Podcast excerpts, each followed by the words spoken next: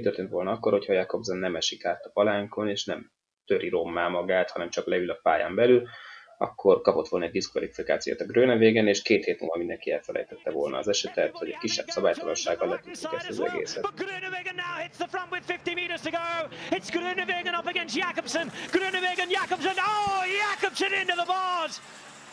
Absolutely hellish crash on the finish line as Dylan Groenewegen, we think, just got about across. Oh dear, that looks awful. Köszöntjük a kedves hallgatóinkat, ez itt a második Sonka Születelő Podcast a visszatérés után, és most már versenyekről is tudnánk beszélni, de hát sajnos egy bukás lesz majd a fő témája a mai adásnak, de mindenek előtt hadd mutassam be a szerkesztő társaimat, akik leginkább most beszélgető társak. Sarok Ferenc, szia Feri! Sziasztok! És Vankó Lázár Bence. Sziasztok! Na meg, aki beszélt eddig, az leginkább én voltam, azaz Kucogi Jakab. Nos, maga a bukás. Uh, én elkezdek egy ilyen ismertetőt, hogy leírjam a képeket, bár azt gondolom, hogy aki látni akarta, az már látta az elmúlt napokban. Elkezdődött az utolsó kilométer, nem is voltak nagyon vonatok, mert egy kicsit talán ott az emelkedő a út túloldalán megzilá, uh, szétzilálta a mezőny, de a Sunweb és a Borai nagyjából össze tudott állni. Rönevégen és Jakobsen egyedül volt, bár a Dekőnik amúgy kínált valamilyen szinten vonatot Jakobsennek, aztán Ackerman kicsit értetlenül már bedölt azután, miután kinyílt volna a mellette tekerő Philipsenre. Ezután uh, Rönevégen kiborított Ackerman mögül, én azt gondolom, hogy Ackerman mögött még hosszabb ideig időzött volna Rőnevégen, de mivel Ackerman belement ebbe a kis csette pattéba, miatt Rőnevégen is nyitott, nyitott egyet jobbra, ez nagyjából 200 méternél volt, ezután Jakobsen kibújt Rőnevégen mögül, nagyjából 100 méternél járunk. Ezt uh, Rőnevégen észrevette, Rőnevégen 200 és 100 között nagyjából egyenesen ment, de amikor Jakobsen kiborított és megpróbálta volna megelőzni uh, Rönevégent, akkor Rönevégen elkezdett egy picit jobbra, jobbra uh, húzni. Nem klasszikus kiborítás volt, de azért elég rövid időn belül zárta a távolságot a hát nagyjából a ciregyenes fele és a palánk között. Uh, Jakobsen azonban rohadtul nem adta föl, és megpróbált bemenni a, a egyre szűkülő kis helyre, ami hát egy érdekes döntés volt. Valóban volt ott hely, és Rőnevégen megállhatott volna, látod, a Rőnevégen nem akart. Kitette a könyököst Rőnevégen, de nem amiatt, hogy lekönyökölje, szerintem ez fontos leszögezni, hanem elsősorban amiatt, hogy ne menjen el. A probléma azután volt, hogy miután Jakobsen még a könyök kirakás után továbbra is haladt előre, Rönevégen úgy gondolta, hogy vállal megdobja egy picit, vagy meglöki pontosabban, hát mondjuk azt, Jakobsent, és Jakobsen ekkor borult ki oldalra ez már tényleg nem tudom, három méterrel lehetett nagyjából a cél után. Rönevégen átbukott a palánkon, ez is majd egy érdekes kérdés, és hát amúgy ott szét, szét szétszedett gyakorlatilag mindent, és hát mindenkit, mert ugye ott volt egy, egy versenybíró egy, egy kamerával a kezéből. Uh, mit tudunk Jakobszerről jelenleg, Bence? Tőle, hozzád fordulok ezzel a kérdéssel. Um, ugye én első nagyon megijedtem, de ami sokkal fontosabb, hogy Jakab is ezt pontosan mondta, hogy ne, ne jegyünk meg, tudunk, amíg, amint bármit biztosat tudunk, akkor, akkor nézzük meg mi is, akkor tájékozódunk róla. Ugye az első hírek azt mondták, hogy nagyon-nagyon sok vért vesztett, és a bukásban is azt láthatjuk, hogy Sisak re, iszonyatosan korán lerepült róla, tehát fejsérülésre gyanakodtunk.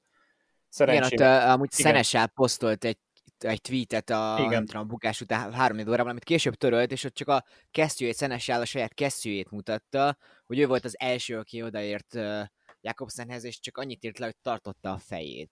Hát de tiszta vér volt a... Volt, az, igen. Tiszta vér volt ugye a kesztyűje, és ez igen, tehát hogy ez sokat, volt, sokat sejtető volt, ugye, amint a, azt hiszem, ugye a katovicai kórházba vitték, ugye a mentőhelikopteret, tehát nem is földön szállították, ugye a helyzete miatt, és az a lényeg, ami kiderült, hogy konkrétan a melkasi sérülései a súlyosak, a légúti sérülése, és ugye miért nagyon nehéz is volt intubálni, tehát ez volt leginkább a legnagyobb probléma, ugye a sok vérvesztés, meg hova ment, hova ment ugye ez a vér, de agyi és gerinc sérülése nincsen, és mivel hajnalban már az anesztes, anesztesek doktorok úgy állapították meg, hogy műthető állapotban van, ezért ez inkább plastikai beavatkozás, nem nem életmentő beavatkozás, amit végeztek rajta, tehát az arckoponya csontja tört el, ugye azt kellett megműteni, amit a szájpadlása és a szája, tehát ugye konkrétan ugye az arcsontjait alul sérült meg komolyabban, az, az a műtét volt, ugye azóta nem hallottuk azt, hogy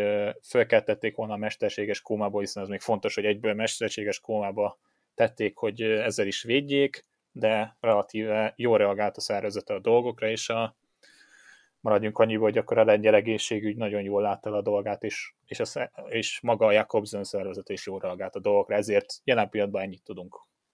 Igen, Lefever azt mondta, hogy gyakorlatilag nem volt az arcán olyan csont, ami nem tört volna el. Ami hát, hát így nem hangzik jól.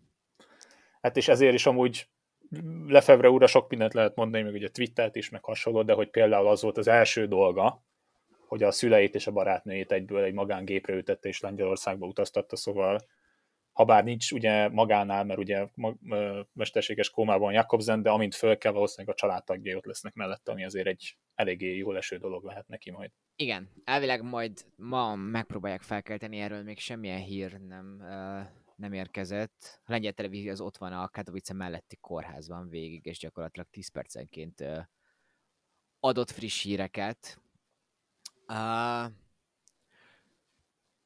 Ki volt a hibás leginkább? Kezdjük ott, Feri, szerinted a Rőnevégen, a, akár, vagy ez egy be, versenybaleset volt, a Jakobsen volt felelőtlen, vagy akár kezdjük a szervezőkkel, de hogy láttad? Mielőtt erre válaszolok, azt azért hadd mondjam el, hogy olyan szépen leírtad mindjárt az elején ezt az egészet, ami történt, hogy remélem a Kossuth Rádió az hallgatja majd ezt a podcastet, mert lehet, hogy majd a következő NBA egyet körkapcsolással megkínálnak téged, ami egészen zseniális volt.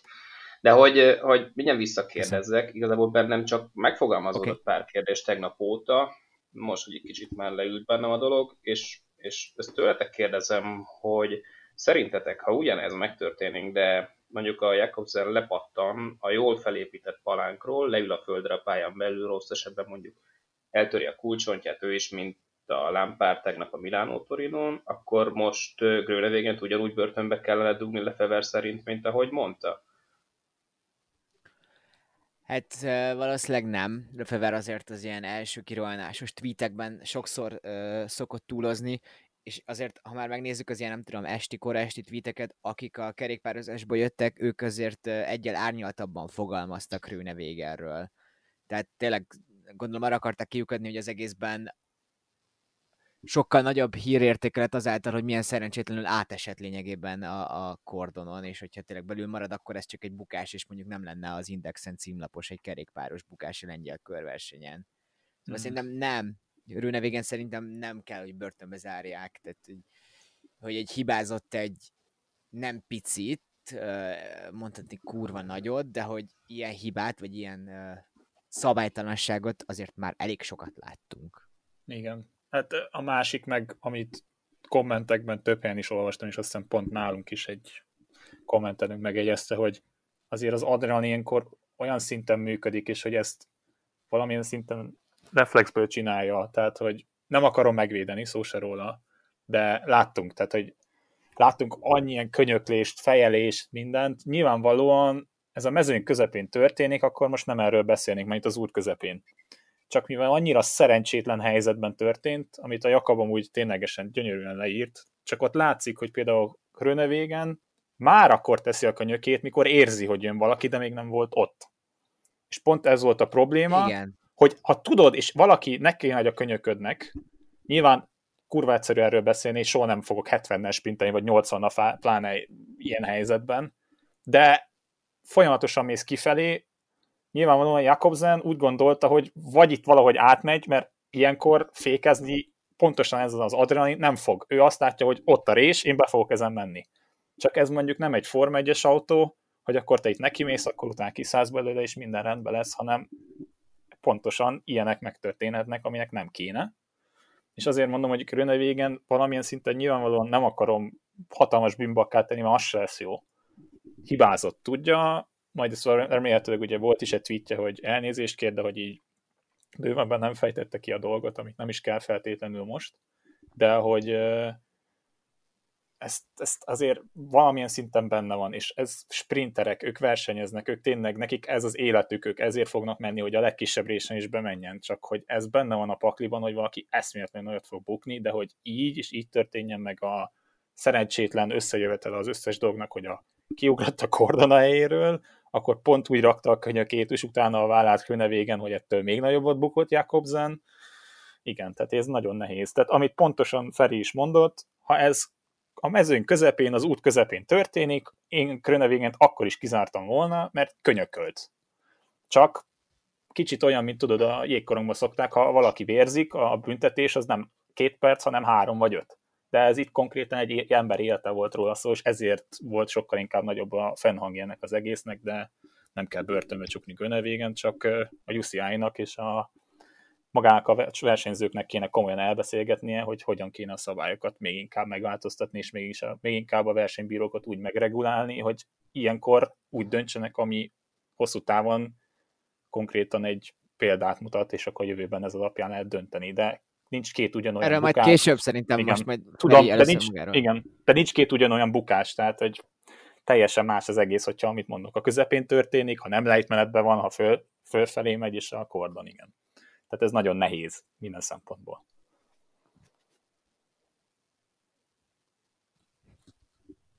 E, Feri? Az jutott még eszembe, hogy e, ha visszanézitek a, hogy hívták ezt az új egyesített olasz versenyt, Grand Tico Lombardo befutójának helyszínét. Valahogy úgy. Igen, igen, igen. Valahogy úgy, igen ott a kapu előtt közvetlenül mind a két oldalon ilyen előre zsaluzott betonblokkok voltak lerakva, konkrétan azon állt a befutó kapu. Most, hogyha ilyen szempontból végig gondoljátok, igazából az csak isteni szerencse, hogy ott, vagy mondjuk száz másik ugyanilyen veszélyes befutóterületen nem történt hasonló tragédia, lehet, hogy mondjuk az okni szár magasságának, magasságának méregetése helyett azzal is lehetne egy keveset foglalkozni, hogy egy jó képességű ember az ucitól ránéz ezekre a célterületre, és egy ehhez hasonlónál mondjuk azt mondja, hogy srácok, elmentek ám ti valahova, de ez így baromira nem lesz jó. Mondjuk Simon Geske is írta például tegnap a Twitteren, hogy ilyen lentmenetes sprintbefutó minden évben van a lengyel körön, ő pedig minden évben megkérdezi magától azt,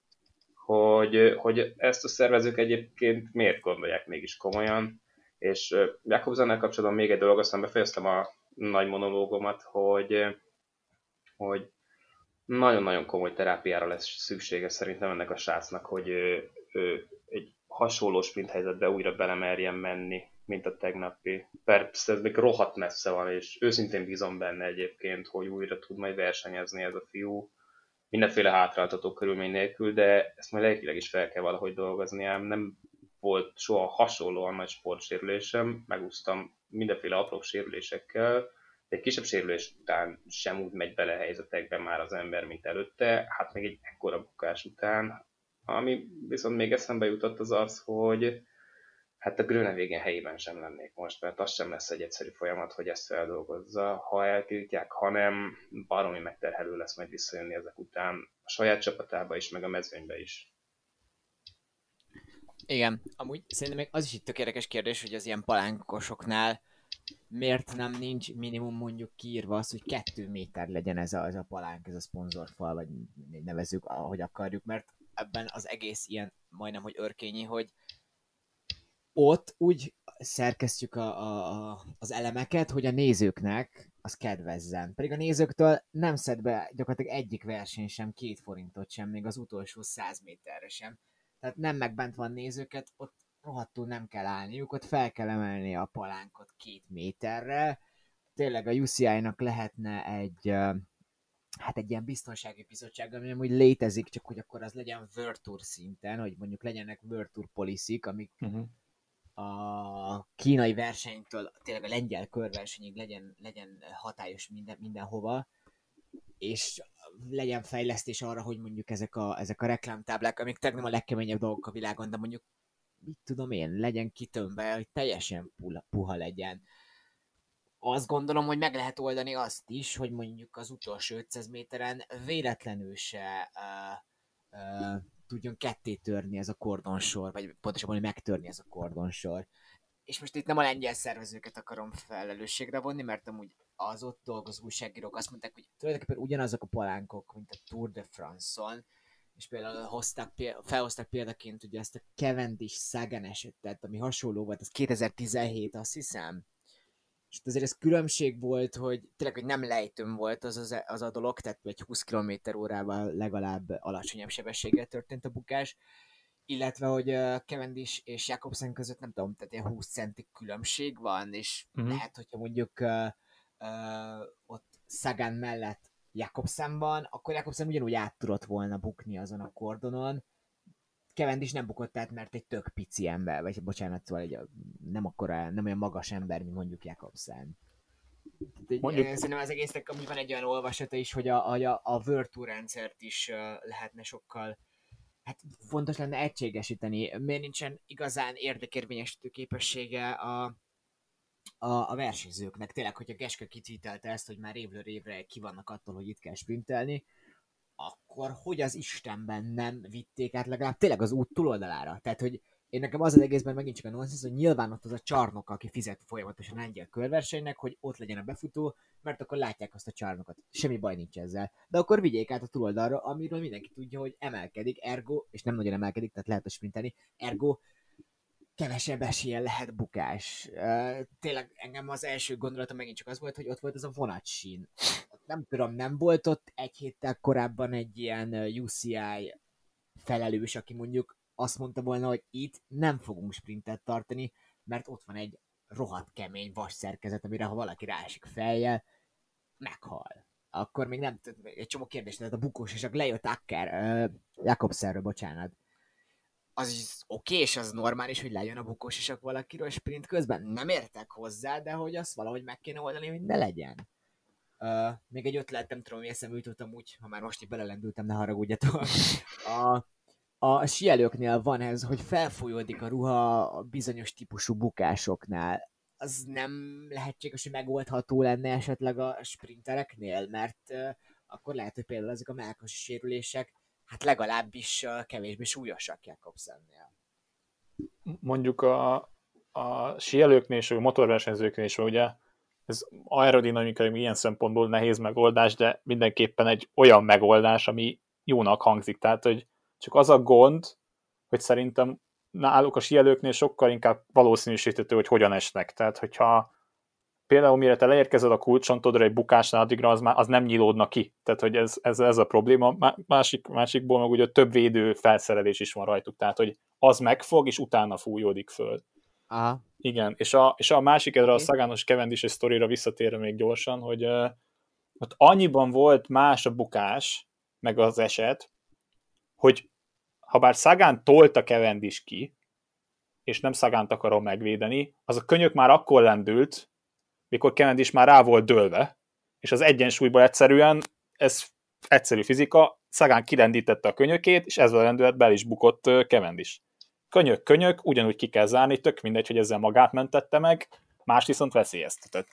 Tehát ez más és más a szempont, de igen, tehát hogy ezt se tudod általánosítani, csak mégis kicsit olyan érzésem van, mint mondjuk a Forma 1 hogy minden futam a másodot, és teljesen máshogy döntenek egy másik balesetnél. Itt is ez van. Mindig más a szervezőbizottság, és nincs egy állandó szabály. Tehát nem véletlenül mondta Robbie McEwen, aki sprinter, hogy srácok, ez már évtizedek óta probléma, itt ezt nagyon ki kéne találni valamit. Másrészt, amit pont tegnap írtam. De mit? De, de, mit? De mit? Például nekem nem az, hogy... Nem uh, tudsz, uh, mit, mit találsz ki? Tehát nem tudsz akkor igazán... menjünk vissza, menjünk vissza a versenyzők szempontjából. Rőnevigén szerintetek, akkor most Feritől kérdezem, nagyon durván szabálytalanul változtatott pozíciót, mármint hogy nem egyenes vonalba haladt? Mert igen, de hát amúgy nem volt drasztikus végül is, szerintem. De lehet én védem csak. Igazából ezért is kérdeztem vissza az elején mindjárt, amikor ezt elkezdtük firtatni, hogy mi lett volna akkor, nyilván teljesen fölösleges ezzel foglalkozni, de mi történt volna akkor, hogyha Jakobsen nem esik át a palánkon, és nem töri rommá magát, hanem csak leül a pályán belül, akkor kapott volna egy diszkvalifikációt a Gröne végén, és két hét múlva mindenki elfelejtette volna az esetet, hogy egy kisebb szabálytalansággal letudtuk ezt az egészet. Nyilván, hogyha ez a fiú most olyan kirívó szabálytalanságot követett volna el, akkor nem csak a Remco Evenepoel ír meggondolatlanul egy tweetet arról, hogy ezt az ember soha többé nem szabad kerékpárversenyek közelébe engedni, amit ezt a két perccel később törölni is fog, hanem egy emberként kell neki nagyjából a kerékpáros társadalom az ellen, hogy ezt az embert legközelebb együtt versenyeztessék velük. Én nem gondolom, hogy ő, hát azt végképp nem gondolom, hogy, hogy bármi szándékosság lett volna abban, hogy, hogy ilyen kárt okozzon másokban. Azt sem gondolom, hogy hatalmas szabálytalanság lett volna ez.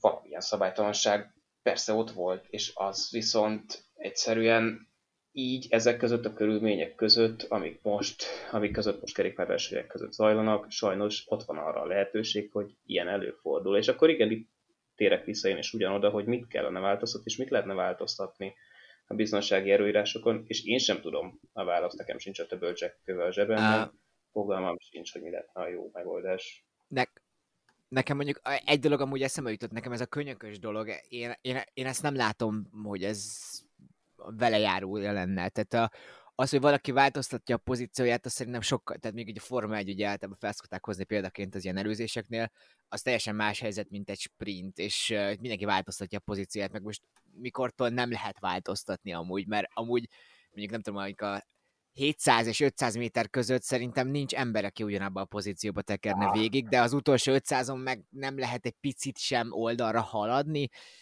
Ez és nehéz kérdés, de szerintem ezt elengedném, de például a könyökös ott az, az, az, az nem fér bele, mert ez nem jégkorong, tehát hogy itt sokkal többen megyünk, meg kevesebb védőfelszereléssel, jégkorongban is ugye úgy büntetik a könyököst, és itt is szerintem valami legalábbis egy ideig egy ilyen nagyon-nagyon súlyos szankciót kellene hozni, tehát akik könyök véletlenül is tök mindegy, azt tiltsák el mondjuk az adott év végére. Most hasonlítésszerűen mondtam egy szankciót, mert ez nem fér bele, és akkor megint itt van, hogy amúgy Rönevegen végül is amúgy ezzel a válaszsal tette ki igazából Jakobszent. Am, a, amúgy szerintem, hogyha ki se teszi a könyökét, ott akkor se fér el Jakobsen. Mindegy. Tehát, hogy valószínűleg vagy nem így akad bele, a, amit a Feri mond, akkor lehet nem így akad bele a kordonba, leül és elesik. Ugyanúgy kizárástélnek kell, hogy legyen a vége. De szerintem ez tényleg iszonyatosan nehéz belőni. Mekkorát mozdul, merre mozdul, folyamatosan irányt vált, hirtelen vált irányt. Tehát, hogy például ezt utólag nyilvánvalóan versenytől is függő, hogy milyen kamera, tehát milyen, milyen kamerabeállítások vannak ott, hogy hogyan, hogyan van a befutónál. Ha valaki folyamatosan jobbra halad, mint például jelen esetben, ami nem tűnik nagyon látványosnak, csak pont emiatt lesz látványos a végén, mert ott valaki el akar mellette menni, mert ott van a hely. Onnan a másik irányba már nem tud elmenni. Tehát, hogyha valaki ez az, az utolsó 100-200 méteren, és ez is teljesen sprinttől függ, ha emelkedik, megint más, ha lejtő, megint más, sík más, de szerintem az az utolsó 100-200 méteren ö, konkrétan nem szabadna úgy irányt változtatni, hogy egyértelműen egy irányba halad az ember. Tehát, hogyha nyilván, ha egyenesen halad, az oké, okay, csak ezt se várhatjuk el a versenyzőktől, hogy ő most tök egyenesen fog, mert valaki, aki megkerüli, az is irányt vált. Tehát ez igen. rohadtul nehéz bármit is megmondani. Csak mert láttuk igen, évekre, évekre visszamenőleg hány ilyen eset volt, hogy Buánni korábban is volt, Krönevégennek ilyenje, ugye ez a Sagan is eset, de már az, akit még nagyon mondanak, hogy nagyon agresszívan tud sprintelni. És hát a UN-nek a technikája is amúgy. Hát UN technikájával, UN az, aki pont, hogy a legnagyobbat tudna esni ezzel a technikával. Mert nem is lát semmit. Tehát, hogy uh, itt inkább, inkább az, ami, amit meg lehetne szabályozni és be lehetne tartani, mert versenyhelyzet, adrenalin megtörténik, az a körülötte levő körítés, a kordon és a befutó helyzet, valamint a, valamint a parkurnak a kijelölése. Tehát ez, amit, ami McEwen igazából nem is erre, erre tért ki, hogy irányt változtat, mert mondja, hogy ő sem mondhat semmit, mert nyilvánvalóan ő is volt ezen az oldalán is, meg a másik oldalán is a dolgoknak. Valakit szorított fel ő is, de valamikor őt szorították fel. Inkább, sokkal inkább arra kéne bemenni, hogy egy megegyező, és hiába ugyanaz valószínűleg, mint a, a Tour de France-on, valami mégis rosszul sikerült, mert nem hiszem, hogy jó, nyilván 80 megy, és belemegy valaki 80 akkor az elég nagyot fog szállni egy kordon is, hiába van miből, meg összemarakva azt össze kell csavarozni, és nem csak egymásba beletenni, hanem valahogy konkrétan rögzíteni kell.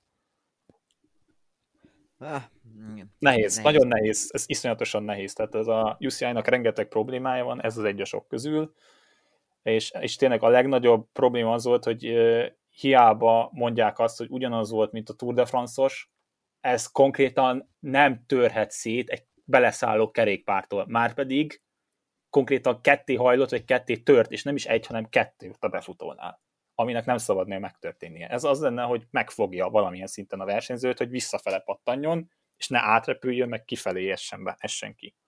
És akkor még ott a fém keretről, ami a befutónál van, nem is beszéltünk, szóval... Jó. Ja. Mm, minden esetre most úgy néz ki, hogy a legrosszabbtól már nem kell tartanunk, és hogy Jakobsen fel fog épülni, hát reméljük, hogy ez a felépülés százszázalékos lesz, és tényleg még fogjuk látni, nem csak versenyezni, akár még sprinterni is. 23 éves, borzasztó fiatal. Ez mondjuk elő lehet a felépülésében. Tényleg, tényleg reméljük, hogy a holland bajnok, ha már ide a holland bajnoki trikóban nem is, de majd később esetleg látható lesz a mezőnyben. Folytassuk magával a lengyel körversenyen, és beszéljünk szerintem a sport értékéről is. Ugye az első szakasz, hát kiveséztük, ugye? Sajnos, mert hogy ez volt az első szakasznak a lényege. Uh, ha jól láttam, akkor igen, Kusztor Attila és Walter Attila, Kusztor Péter és Walter Attila az első uh, csoportban érkezett meg. Pák Barna kapott 50 másodpercet, tehát ő valamilyen valamilyen minimális különbséggel érkezett meg végül, a második szakasz pedig éppen most a felvétel alatt ért véget, ezt Mats Pedersen nyerte Ackermann és Malecki előtt. Következik a harmadik és negyedik szakasz. Bence, ezt most átadnám neked, hogy mit láthatunk majd Bukovinában, és uh, hol ez a kérdés. Um, hát a, a, ugye még annyit hozzátennék, hogy amit érdemes volt a mai szakasz, csak az eredményt látva, hogy ugye az egy sprinter bunch az 6 másodpercet adott a második csoportnak, de ami érdekes, hogy Walter Attila a második csoport első helyén végzett, szóval lehet már nagy Isten azon gondolkozott, hogy itt ha a sprinterekkel érkezik, meg időt nyer, de visszatérve a, a továbbiakra, ugye azért a lengyel versenyen megszokhattunk egy bizonyos, nem is körpálya, de hasonló szakaszok vannak, de több részre bontják ugye a szakaszt, tehát van egy átkötő rész, utána egy körpályán mennek majd még egy körpályán, Ugye a harmadik szakasz is uh, ilyesmi lesz majd, hogy a Bielsko Bialába élnek majd be a versenyzők, ott, egy, egy, egy, ott konkrétan Bielsko Bialába lesz egy uh, rövid emelkedős körpálya, de előtte uh, kétszer ugyanazt az első kategóriás emelkedőt másznak meg, és ezen kívül még lesz három másik kategóriás és két első kategóriás, mondjuk ez Lengyelországban úgy kell gondolnunk, hogy ez 600-700 méteres, és azért ez komoly GCS-eseknek is egy ilyen megpróbáltató szakasz, mert föl-le-föl-le szinte végig. És ugye a, a negyedik szakasz az, amit talán jobban ismerhetünk, hiszen az a, a Bukovinában van, és ez, ez egy, egy elég híres táj ott a tá, felső tátrában. Itt ez csak első kategóriás emelkedők, ezt már jól ismerik, vékony utak, de biztonságos utak, ugye itt is ugye több hasonló emelkedőt másznak meg, tehát itt is egy körpályán halad a verseny, és akkor a végén ott Bukovniában fejezik be a Tátrában, és a, ugye eljutunk a végére az ötödik szakaszra egészen Krakóig, ugye a híres uh, siugró paradicsomból Cakopánéból indulnak el, és azért egy-két első kategóriás emelkedő után lesüllyednek egészen 200 méterig Krakóba. Nyilvánvalóan ezen a szakaszon ismételten a sprintereké lesz a, a főszerep, de a harmadik és a negyedik szakaszon azt mondom, hogy ott azért egy kisebb-nagyobb sztárparádét láthatunk, mert azért itt elég nagy versenyen szállítok, és elég jó nevek vannak, szóval Igen, a nevekkel kellett volna kezdeni, a nevekkel kellett volna kezdeni, Evenepül, Majka, Kelderman, Izegire, Fuslánk, Chavez, uh, Simon Yates, Carapaz, Pölsz és Korrád, így őket gyűjtöttem össze, és talán egy Walter Attilát is bemondhatunk, bár mondjuk Zakarint is akkor már meg lehet állítani Remco Evenepült, Feri. Nem. Röviden is válaszolhatsz. Igen. Igen. hát amúgy, amúgy, szóval én is nagyon azt gondolom, mert belegondolunk itt, hogy nagyon magasra nem is mennek, nem tudom, ez ilyen rövid emelkedők, még akár mondjuk egy izegérjenek, vagy egy fúzlágnak kedvezhetnek, ők azért tudnak jól menni egy naposokon is. Kerepeszt meg, meglepő lenne, hogyha ő nyerné a, a, a lengyel körversenyt. Magyarokról még szerintem annyit azért érdemes beszélni, tehát egy Pák első versenye a Micheltonban, uh, ugye majd ő az Ungrira fog leginkább készülni, ahol itt egy ilyen kapitányi posztot is bemondtak, bár amúgy, ha jól emlékszem, azt most nem erősítették meg, hanem azt még az alapidőpontra mondták be, úgyhogy majd ezt meglátjuk, hogy hogy lesz. Uh, most leginkább szerintem kilométer gyűjt. Kusztor ugye a Novo Nordicsnál egy ilyen road captain, tök jól segíti a csapatot, mindig borzasztó jól látni szerintem az ő magabiztosságát. És hát ugye volt a Attila, aki gyakorlatilag egy ilyen kind of World Tour versenyről érkezik, mert a Burgos az valami olyasmi volt idén, ahol bukott, de hogy az utolsó hegyi szakaszon már ígéretes volt, erről majd később is beszélünk valamennyi, valamilyen szinten. Nem tudom, hogy Zakarin fogja segíteni, hogy Zakarin első versenye lesz. Én el tudom képzelni, hogy a CCC azért neki valamilyen szinten majd fog, vagy adhat bizonyos helyzetekbe szabad kezet. Lehet egy top 10 Attilának, mert amúgy azért nem is olyan erősen mezőny tulajdonképpen.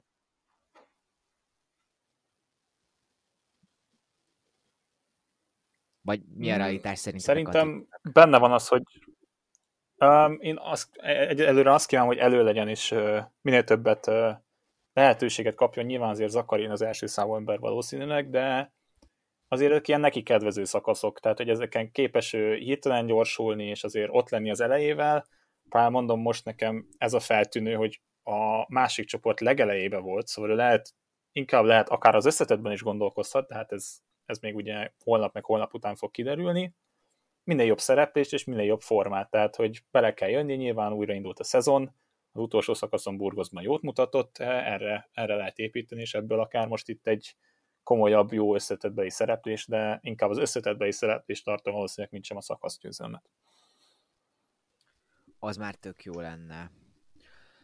Uh, uh, hát akkor Burgosról még egy, azt, azt megpróbáljuk két mondatban lerendezni. Ugye Evenepül megnyerte, az új Eddie Merckx, 30 másodpercet adott Landának, egy 12-t Joao Almeidának, ami, ami, ami hát egy tök jó eredmény a fiatal portugáltól. Carapaz hatodik lett, 1.58-et még így kiemeltem. A Picon Blancon dölt el, ami ugye eddig nem így volt, hanem az volt a felvezető verseny az utolsó hegyre, ez volt az utolsó előtti előtti szakasza a Burgosnak, szóval meglepően hamar eldőlt az, hogy Evenepül meg fogja nyerni. Ezen a szakaszon Dina Marcis szökött, és még a hegyen is elő volt, de nem sikerült hazaérnie később az ES Bringa podcastjében, akiket nagyon nem szeretünk, nem, nem, hogy bírunk, tök jókat csinálnak. Szóval, hogy ott azt mondta, azt mondta, hogy pont akkor indult az oldalszeles rész, amikor ő uh, defektet kapott, és mire felért, nem igazán tudta, hát hogy úgy mondjam, kiheverni azt az erőbefektetést. Attila az első szakaszon bukott, de az utolsó szakaszon már csak 1.49-et kapott Iván Szoszától, ami azért egy nem, nem rossz eredmény. Uh, Remco Evenepoel az új Karapáz, ezt még azért, vagy a, úristen, Remco Evenepoel az új Edimer. Jaj, jaj, jaj.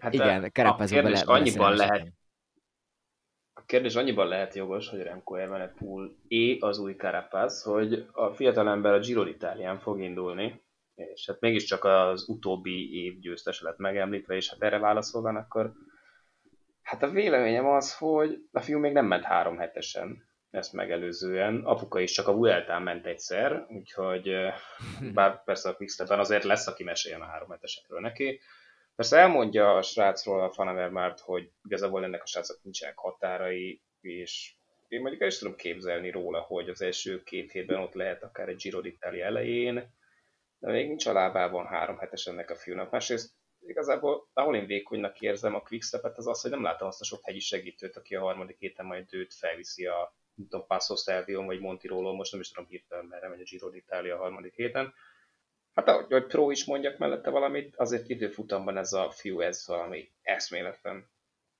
elképesztő. Igen. És tényleg beragyogja most. Három időfutam lesz ráadásul?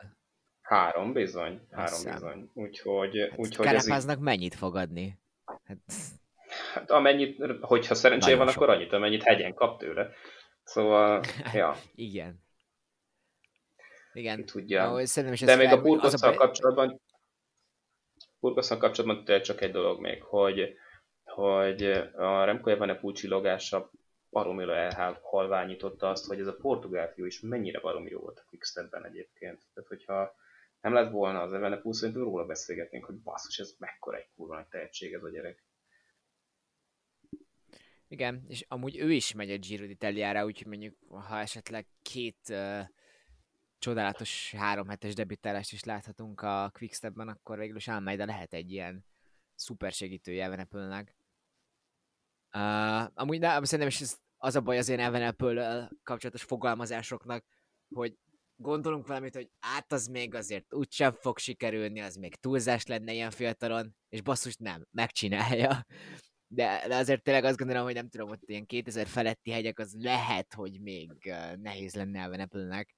Én nem ismerem az ő, nem tudom, oxigén leadási képességét, de hát Belgiumban él például, az valamilyen szinten korlátozza szerintem azt, hogy 2000 méter felett ő egy, egy Grand Tour harmadik hetében jól teljesítsen, de, de sajnos nagyon félek, hogy Nibali már elkezdett egy szíkai hadviselést ellene, azért a sokat elmond. Nibali jól tudja ezeket kiválasztani.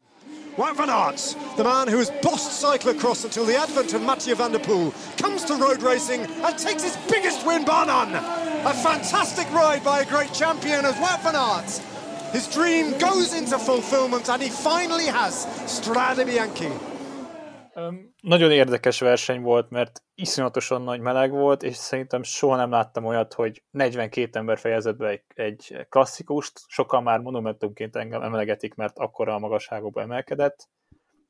Wood Fanert nyert, ami egy nagyon örömteli, hiszen a tavalyi csúnya bukása után hát úgymond így tért vissza, kicsit azért erős kifejezés az így tért vissza, hiszen azóta nagyon sok idő eltelt. Kegyetlen verseny volt, ugye a hőség miatt egyrészt semmi, tehát a por konkrétan az katasztrófa volt, ami ugyanúgy megnehezítette a dolgokat. Nagy esélyesek hullottak, mint például Alaphilipp vagy Van rengeteg defektel, keréktöréssel, Nibali ugye bukott, akiket azért például Jakab is kiírta versenyt, akik várhatóak voltak, hogy ott lesznek elő ugye Fuxlang, aki szökött is, és ordított például a kameraemberre, mert előtte szájba verte a porral, ugye Fanert, Formoló, Schachmann, Pettiol, Fanavermát és Gogül mentek utána, és később uh, Formulót, ugye... nem mondtam. Uh, Formulóról majd érdemes. Ja igen, Formuló, Formuló az egyetlen, tehát kemény. igen.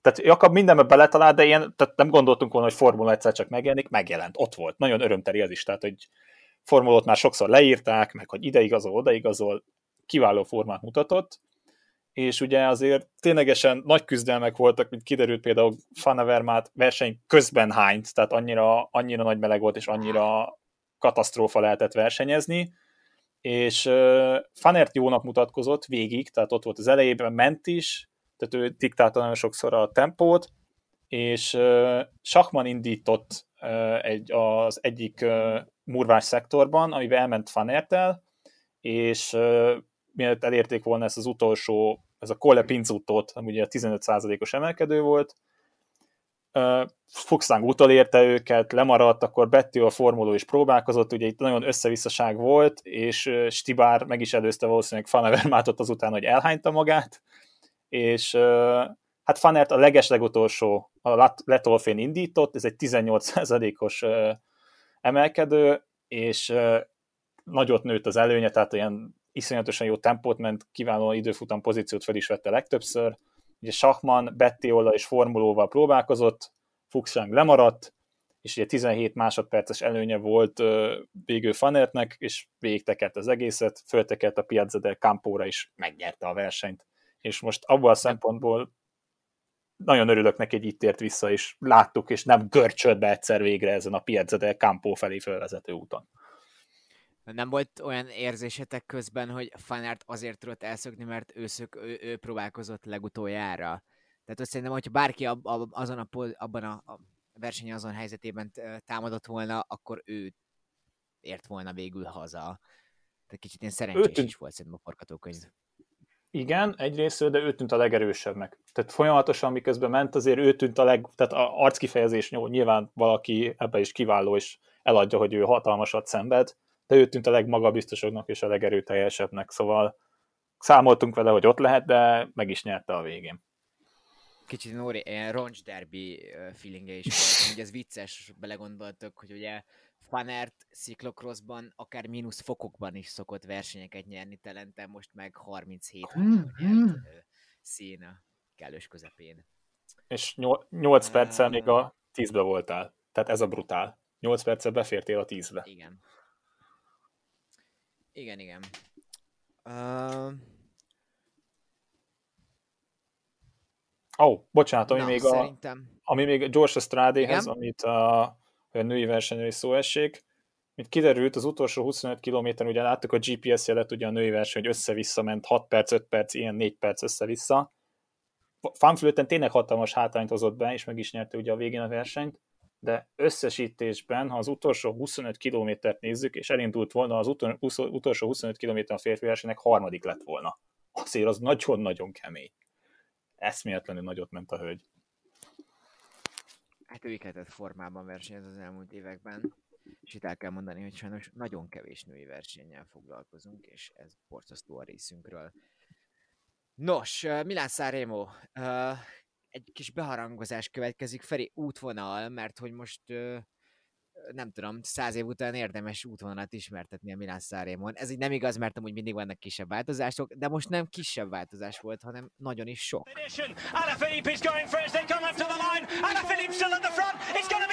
Oh!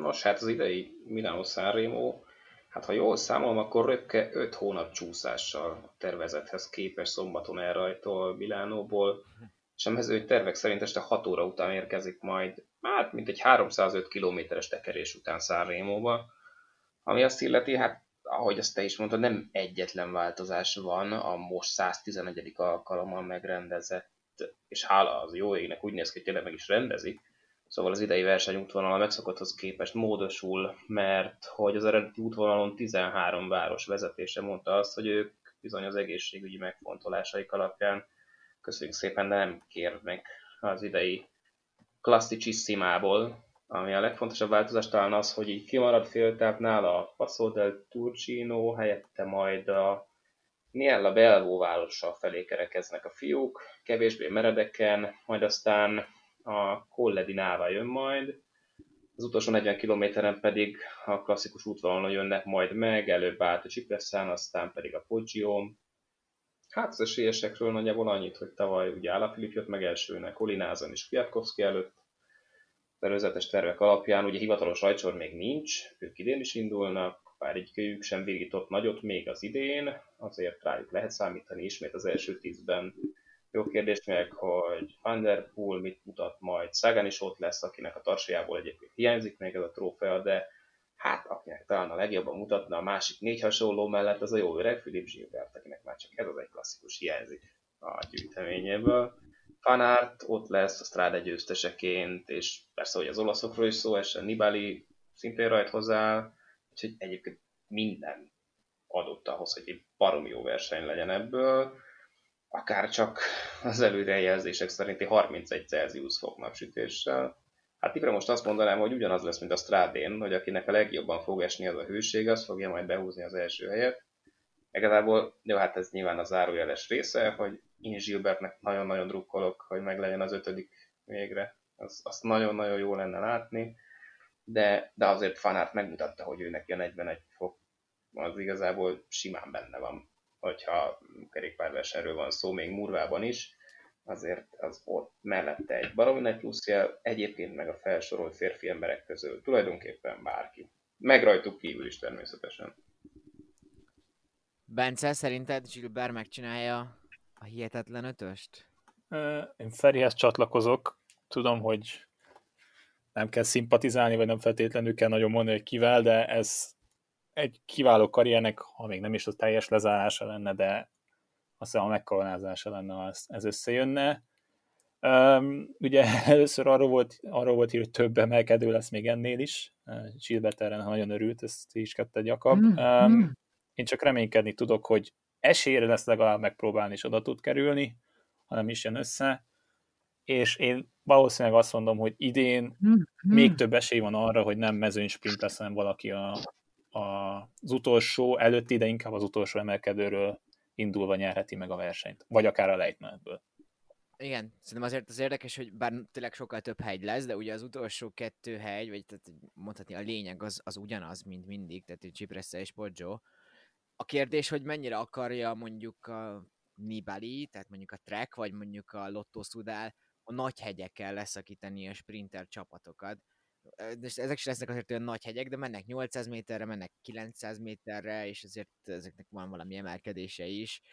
Tehát lehet, hogy hamar el kell kezdeni a versenyt, és akkor tényleg egy barom jó versenyt láthatunk, mert ott uh, látunk majd egy nagyon menő, mit tudom én, trekket, Asztánát, Ázsia Desert, Alpecint, és közben meg mondjuk látjuk küzdeni a különböző sprinter csapatokat, tehát mondjuk lehet, hogy Stagánnak is gondot okoz, vagy mondjuk Vivianinak már inkább, hogyha ezeken a nagy hegyeken tempómenés lesz, és hát akkor, hogy ki mennyire fárad el, hogy mondjuk a Poggio Cipresszán, akár már Cipresszán lehet, hogy mondjuk most már látni fogunk egy támadást, mert úgy van, nem tudom, mondjuk Rekfenavármát ezzel, hogy ha ott támadok, akkor az azért lehet idén jó, mert a csapatok lefáradtak az, az addig eltelt 270, Jézusom mennyi kilométer, ez 270 kilométeren, és, és haza tudok már érni onnan.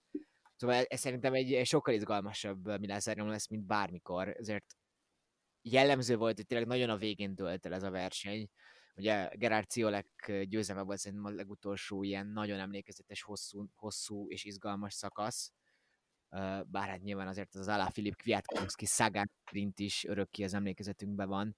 De most ez egy más Minászárémó lesz, ez egy jobban klasszikus Minászárémó lesz, már persze ugye Minászárémónál klasszikusabbat nehezen is találhatnánk. Uh, ne, nektek ki lenne az, akit mondanátok, hogy mindenki egy, egy nevet kérnék, ha ilyet lehet, hogy ki, kit mondanak, hogy ki fog nyerni? Bettiol. Hmm. Jó Na, csapata van nagyon. Uh, és nagyon élesnek tűnt, és most ez tényleg nagyon fog sokat számítani, nagyon sokat fog számítani, hogy ki mennyire lesz éles. És be fog mutatni a Quickstepnek, ha nyer? Mert uh, nagyon szereti őket. Lehet, hogy a Jakobsen miatt nem, hogy egy kicsit... Valószínű, hogy nem, tudom. Igen, igen. Nem tudom, ti? Feri? Hát én, ha most mondanom kellene valakit, akkor tudom, hogy nagyon safe bet, amit most mondok, de Ala Filipet mondanám. Szerintem, ha valakinek fekszik ez a pálya, akkor neki baromira fekszik. És egyébként a Strade Bianchén is csak a hat defektje miatt nem tudjuk, hogy egy milyen formában van az ember most jelen pillanatban. Egyébként nem tudjuk, hogy milyen formában van az ember most jelen pillanatban, mert máshol meg nem láthattuk még úgy Isten igazából. Úgyhogy, úgyhogy nagyon vaktában lövöldözök, amikor őt mondom, de, de hogyha mondjuk ez a verseny most 2020 márciusában elrajtolt volna, úgy ezekkel a levekkel, akkor őt mondtam volna. Én, én Jakabnál váratlanabbat mondok, én Matthews mondom. Most nem láttuk, nincs benne a turkeretben, és szerintem kicsit ilyen Csak fitok. azért is. Csak azért Dafke is megnyeri, tehát hogy én most e- én valamiért őt érzem. Yeah. Hát amúgy még Arno Demárt is mondanám, hiszen megnyerte a Milano torino csak most hát egy picit milyen, túl milyen... sok hegy van ahhoz, hogy mindenhol felhúzassa magát. ja, hát mondjuk ez a Milano Torino is meglepő volt, mert azért átalakították, mert ezt sprinters kb. szerintem soha nem nyerte meg. Ja. Nem, nem, nem, igen és más tészta. Van egy ilyen összehasonlítás is amúgy, hogy azt hiszem ő a harmadik olyan versenyző, akinek sikerül a Milán Szárémot és a Milán Torinót is megnyerni. Utoljára Virang nyert 90 valahányban. És Merckx, uh, még, egy... Merckx, Merckx nyert izét, a... vagy? Vel nyert. Ezt most nem, nem menjünk be. Jó, oké. Okay. Te, te, te, te haladsz, hogy hülyének csak. Köszi. Na, még az utolsó blokkban a Tour de Láról is azért valamilyen szinten beszélünk, ugye ezt holnap fog kezdeni, és két magyar is lesz, Fetter Erik és Dina Márton. Dina Márton a már említett Esbringes elég magabiztosan nyilatkozott arról, hogy ő az összetetben szeretne jól szerepelni. Nagyon-nagyon reméljük. Mert hát nem, olyan, nem akármilyen sor lesz, tehát ilyen Tour de France szint. Uh, Jumbo, Kruiswijk, Roglic, Dumoulin először egy sorban, Ineos, Froome, Bernal, Tomás, elképesztők, nem először vannak ugyan egy sorban, de először úgy, hogy mind a hárman de facto kapitányok. Ezen túl ott lesz Ricci Port, aki ma nem ment rosszul ugye a Vantún, Dan Martin, Quintana, Aru. Az egy nagyon komoly verseny lesz, három szakasz, és a harmadik az a Grand Colombier lesz majd a befutó, a második és hegyi befutós lesz, de a harmadik Grand Colombier is befutó fog majd leginkább dönteni uh, mindenről. Én azt hiszem ennyi volt már a, a Sonka Szeretődő Podcast, hát tényleg most azért így rengeteg mindent felöleltünk, és ez egy hosszabb podcast is lesz. Srácok, valakiben esetleg valami maradt? Igen, egy mondat, még ha lehet, hogy csak megemlítetted és eszembe jutott, hogy basszus szerencsétlen Quintánának mennyire szarul jött ez a pihenő. Most csak így a Mont Ventoux Challenge-en látva meg a bukás. Őt, hogy meg a bukás, igen. Hogy Hát tényleg szegénynek, hogyha van vesztese ennek az egésznek a formáját látva, akkor ő. Ennyi, kész, nem húzom tovább, mert még 25 percet beszélünk róla, és senki nem fogja meghallgatni a végét az adásnak. Na, amúgy Quintenet én is már néztem, és itt basszus, az jutott eszembe, hogy ó, már megint Quintana, here we go again. Tehát, hogy így annyira az... ilyen elindult, elindult ott ki, hogy, hogy volt, hogy portámadását lereagálta, és így egy kilométer múlva annyira szépen visszacsúszott a, a, a záruféle főmezőnybe, hogy oh my god, az, ne, az nem volt egy jó látvány. Alexander Lassov nyerte ezt az említett Mont Challenge-et fantasztikus teljesítménnyel. Na várjátok, hogyha már, itt dobálóztatok, hogyha már itt dobálóztatok váratlannal, akkor én azt mondom, hogy ő nyeri a Sanremo-t, az Alaphilippe melletti a zárójeles. Wow! A legváratlanabb. az jó. Szép. A csávó Szép, a, egyszerűen felért a hegyre, és úgy adott interjút, hogy nem lihegett. Tehát én nem is tudom, mint hogyha elment volna a boltba, vett volna magának egy doboz kőbányait, és visszajött volna leülni a kanapéra. Elképesztő. Igen. Gonosz lennék, megjegyezném, hogy 2000-ben láttunk már egy ilyen akkor amerikai győztest, aki nem lihegett a Mont tetején. Na jó, szerintem most De... hagyjuk abba már, nem? nem, nem, Laszov az MPCC tagja is, meg mit tudom én, nagyon vékony, nagyon jónak nézett ki lehet, hogy ő lesz a győztes, Olaszországban már junior kora óta, de most már többet nem mondunk el, nem jutunk újabb dolgokat. Ö, ennyi, sziasztok! Sziasztok! Na jó, sziasztok!